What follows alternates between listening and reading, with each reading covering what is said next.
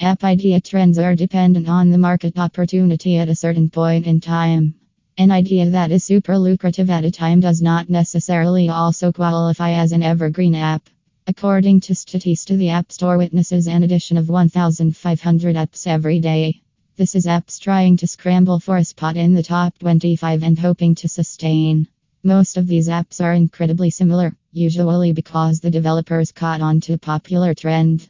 In order to avoid being lost in the clutter of similar app ideas, your unique app idea has to be timeless. In order to do this, you have to stick to small details and be consistent about the standard you uphold. Check out some of the tried and tested ways you can keep your app one of a kind.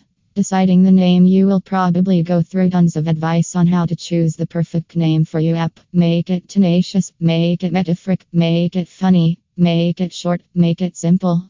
The truth is that a good app name that demands high recall can be any of those things as long as it is super impactful. Like your app ID is the name just as unique. You don't want people to confuse your app name with another service that has a similar name.